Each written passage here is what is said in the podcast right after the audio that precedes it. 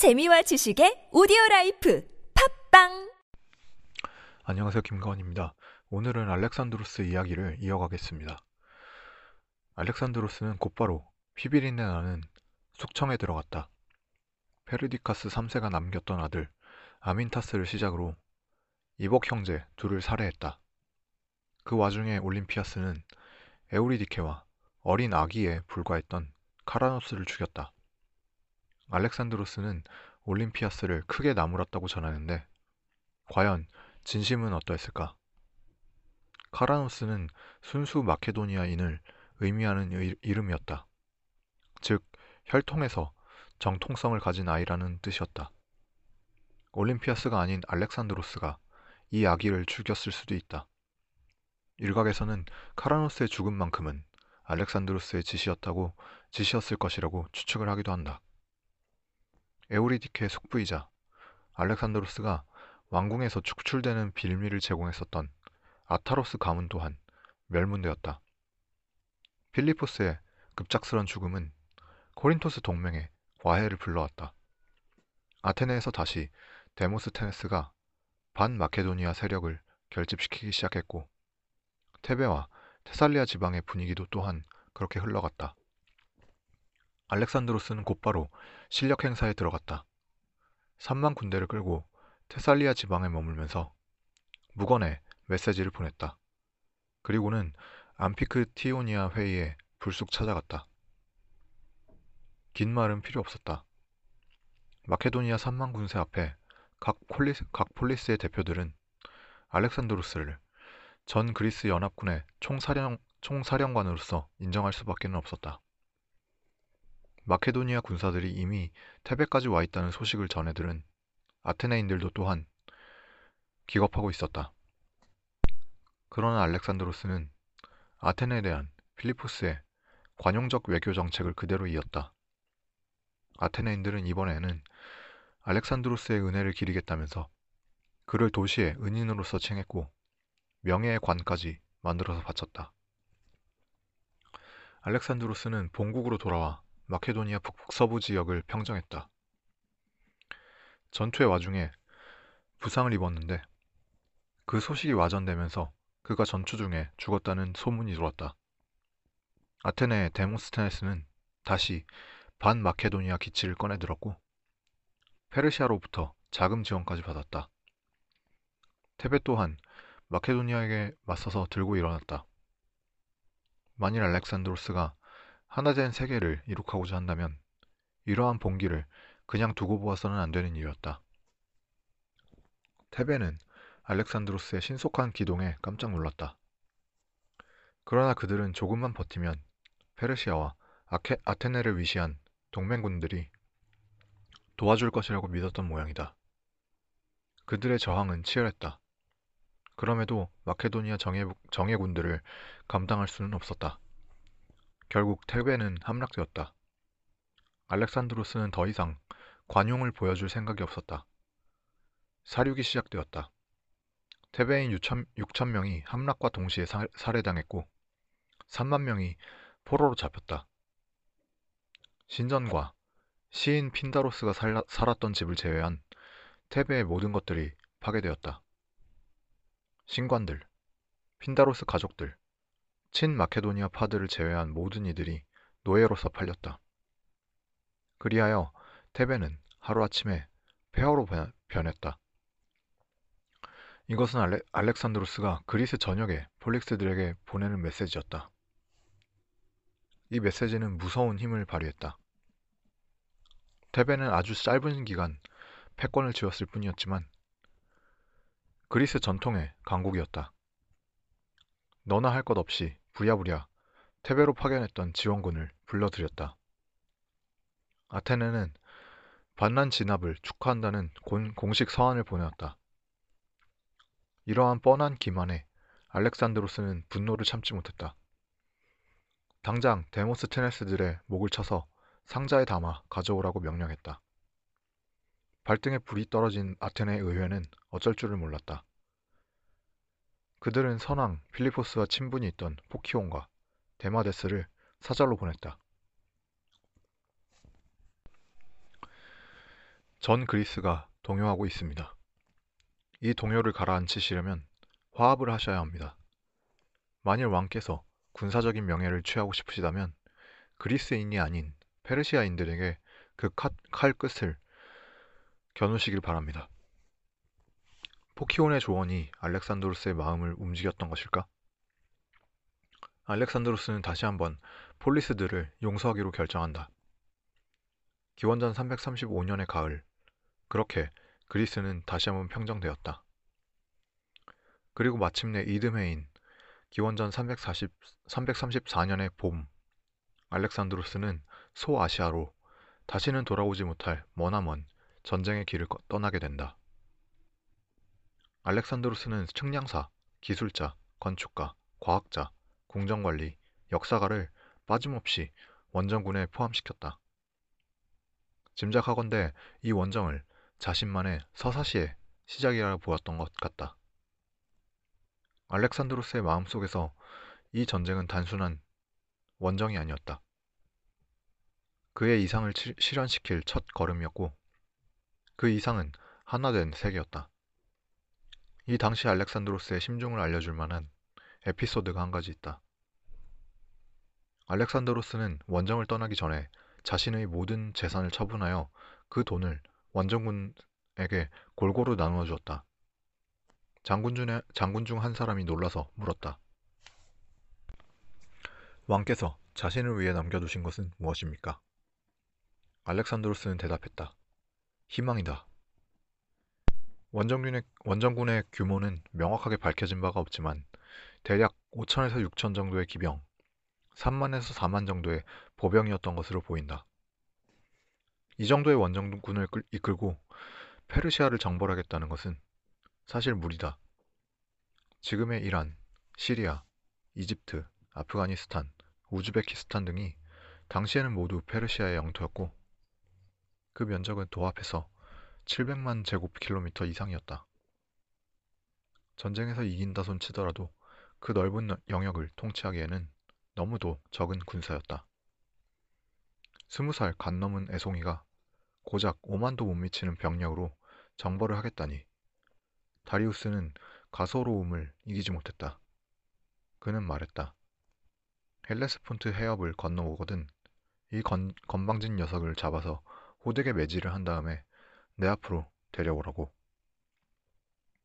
오늘날 터키의 비강 또는 코카바스 강으로 추측되는 그라니코스 강에 도착했던 알렉산드로스의 눈앞에는 강 너머로 페르시아의 군사가 보냈다, 보였다. 얼핏 보기에도 수만은 넘었다. 1만여 명의 기병이 앞쪽에 1만 5천여 명의 보병이 후방에 포진한 형태였다. 파르메니오는 일단 오늘은 야영으로 병사들의 피로를 풀고 적이 대비를 하고 있으니 내일 새벽 강 상류를 통해서 도강을 하자고 말했다. 그러나 알렉산드로스는 곧장 공격을 해야 된다고 생각했다. 그 명에 따라 우선 마케도니아 군의 좌익 기병대가 공격을 시작했다. 페르시아도 기병을 보내 이들을 격퇴하였다. 그 순간 알렉산드로스는 우익에 헤타이로이드를 이끌고 적 중앙으로 돌격을 감행했다. 적진 깊숙이 들어온 알렉산드로스는 곧 위험한 사, 상황에 부딪혔다. 알렉산드로스의 창이 부러진 틈을 타서 아, 다리우스의 사위 미트리다테스가 달려들었다. 곁에 있던 장교가 얼른 알렉산드로스에게 창을 넘겨주었다. 알렉산드로스는 그것을 들어 미트리다테스의 얼굴을 찔렀다. 미트리다테스의 참담한 죽음을 보고 격분했던 그의 아우 로이사케스가 알렉산드로스에게 도끼를 휘둘렀다. 그 충격으로 투구가 부서져 나갔다. 알렉산드로스는 정신을 잃을 뻔하였다. 그는 겨우 추스리고 허리에 검을 빼어들어 상대의 허벅지를 찔렀다. 이때 리디아와 이오니아를 다스리던 사트라프 스피토리다테스가 나서서 알렉산드로스의 목을 치려고 했다. 원정이 시작되기도 전에 끝나려 하고 있었다. 위기의 순간 알렉산드로스의 부장 클레이토스가 나섰다. 그의 일격에 스피토리다테스의 팔이 잘려나갔다. 이렇게 죽을 고비를 넘겨가며 알렉산드로스는 격렬하게 싸웠다. 허리, 허리와 어깨에 부상을 입으면서도 맹수처럼 말이다. 결국 중앙의 페르시아 기병들은 서서히 패퇴하기 시작했다. 그러자 마케도니아 우익, 우익 기병대는 곧장 방향을 틀어 좌익을 지원했고 텅 빈 중앙의 공간으로, 중앙의 공간으로 마케도니아 중장 보병들이 쇄도했다. 페르시아 보병대는 신타그바의 정면 공격을 버텨내지 못했다. 페르시아 전열, 전열 은 결국 무너져, 무너져 내렸다. 하지만 이 전투에 대해 다른 견해도 있다. 페르시아군이 기병대를 전방에 보병대를 후방에 배치했을 리가 없다는 피터 그린의 추측이다. 페르시아 입장에서는 바리케이트를 치고 보병대를 앞세워 방어선을 만드는 것이 가장 좋은 진영이다. 만일 보병대의 방위선이 돌파당한다면 그때 후방의 기병대가 돌격해서 패퇴시키면 된다.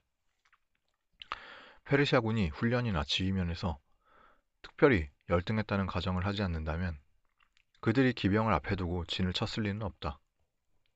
이 주장에 따르면 마케도니아군은 알렉산드로스의 명령으로 낮에 한번 공격을 감행했지만 좌절되었고 마지못해 파르메니오의 조, 조언을 받아들여 그 다음날 상류에서 도강을 하였다는 것이다. 방어선이 뚫리자 페르시아 기병대가 먼저 도착하여 마케도니아군과 교전을 벌였고 뒤따라온 페르시아 보병대도 전선에 합류하면서 본격적인 전투로 돌입했을 것이라는 게 그의 추측이다. 하지만 첫 전주, 전투부터 고전을 했다고 전하면 정치적인 선, 선전이 되지 못하므로 일부러 사실을 왜곡했다는 것이다. 충분히 일리가 있는 추측으로 보인다. 페르시아는 군의 편제나 훈련 면에서 꽤나 훌륭했다. 필리포스가 본격적으로 상비군과 망치와 모루 전술을 도입하면서 그리스가 우세를 보내, 보이기 시작했지만 페르시아군이 기본적인 방어 진영조차 판단하지 못할 만큼 형, 형편없지는 않았다. 아무튼 이렇게 알렉산드로스는 첫 전투를 승리로 장식했다. 그는 호메로스의 서사시를 본받아서 적들의 시신을 정중하게 매장해 주었다고 한다. 그러나 동족에게 칼을, 겨, 칼을 겨눈 그리스 용병들에게는 자비를 베풀지 않았다. 그 자리에서 18,000명의 그리스인 용병들이 학살당했고 2,000명은 노예가 되어 마케도니아로 보내졌다.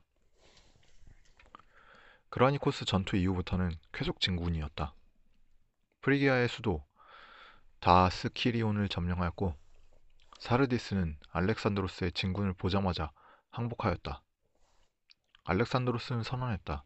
이오니아의 여러 도시들이 누렸던 법도와 특권을 도로 찾아서 돌려주겠노라고. 다만 한 지역만이 알렉산드로스의 회유책에도 불구하고 저항했는데 그게 바로 페르시아 그리스 전쟁의 불씨를 제공했던 밀레투스였다. 참 아이러니한 일이다. 100여 년 전 페르시아에 대항하여 저항의 칼을 뽑아들었던 도시가 이번에는 페르시아의 치하에 남아있겠다고 선언한 것이다. 이것만을 보아도 당시 페르시아의 치세가 악독한 전제장만은 아니었음을 알 수 있다.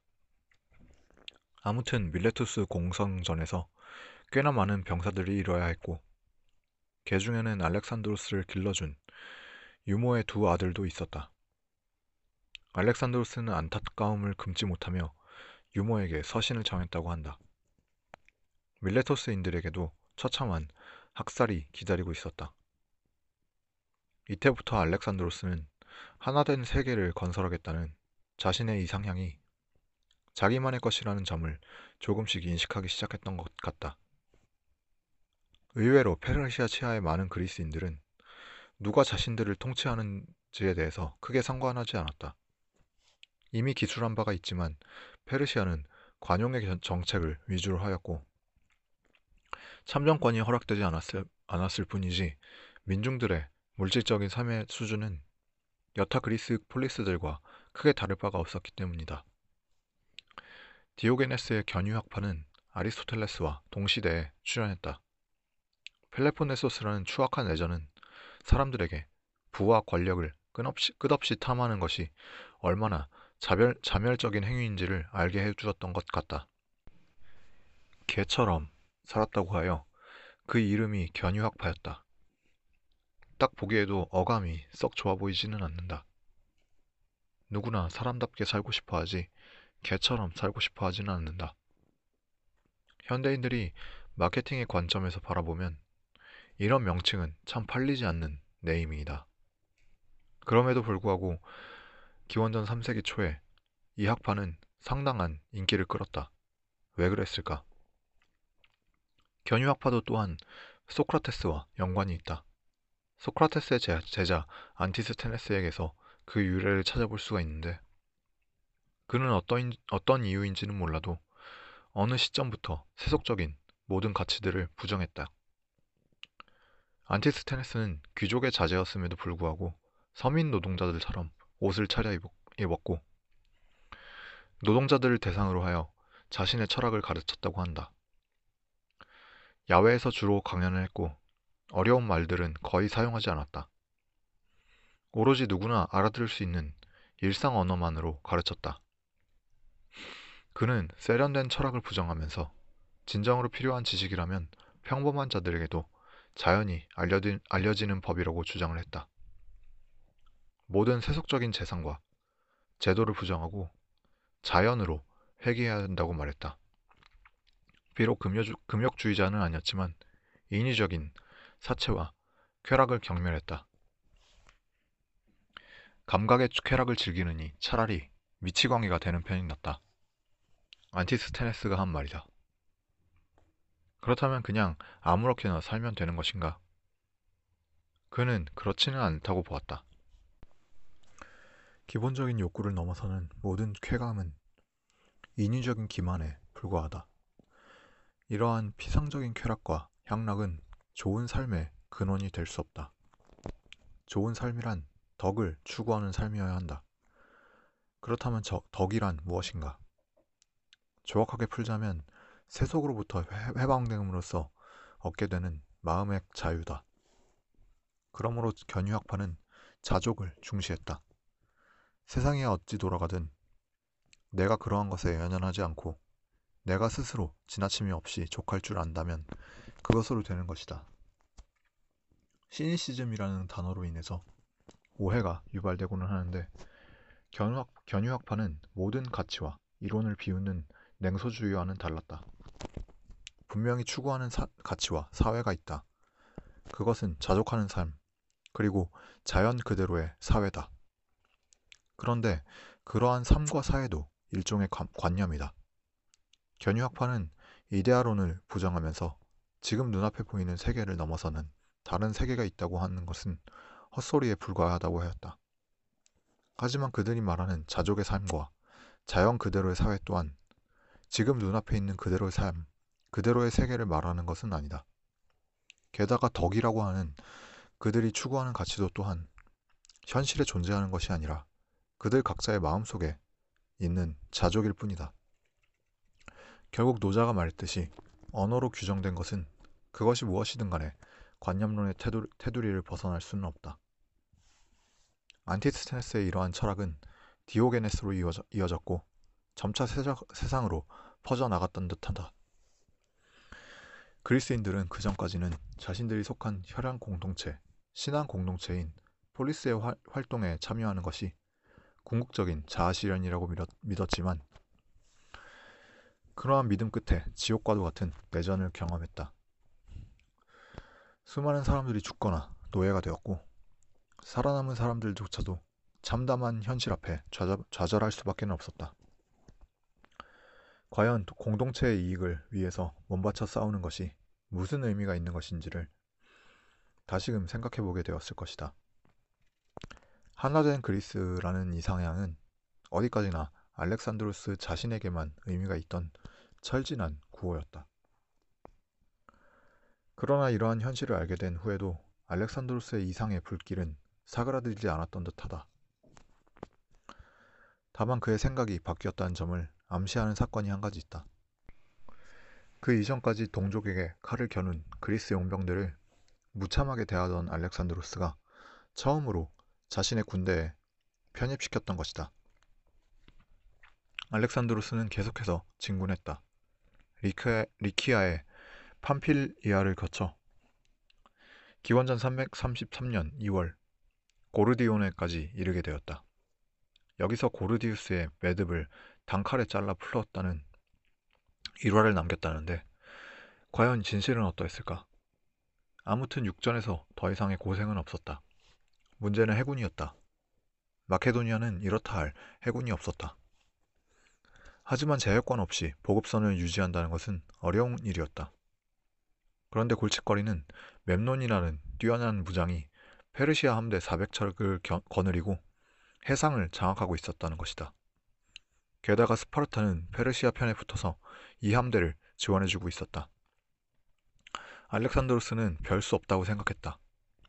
해군이란 것이 순식간에 생기는 것도 아니고 주 전력인 마케도니아 군사들은 해전을 치러본 경험, 경험도 없다. 그래서 그는 페르시아 해군을 고사시키는 작전으로 나, 나갔다. 함대가 머무를 수 있는 육지의 항구들을 모두 점령한다면 페르시아 해군도 와해될 수밖에 없겠지. 이것이 그의 작전이었다. 그런데 알렉산드로스에게 있어서는 다행히도 mem논은 급작스럽게 사망을 하고 만다. 그의 조카가 함수를, 함대를 인수했지만 그는 무능했다. 지휘관을 잃고 머무를 항구도 없어지자 자연스럽게 페르시아 해군은 해산되었다. 기원전 335년에 5월 알렉산드로스는 앙카라를 거쳐 다르소스시에 도착하였다. 예, 오늘은 여기까지 하겠습니다. 즐거운 하루 되시길 바랍니다. 감사합니다.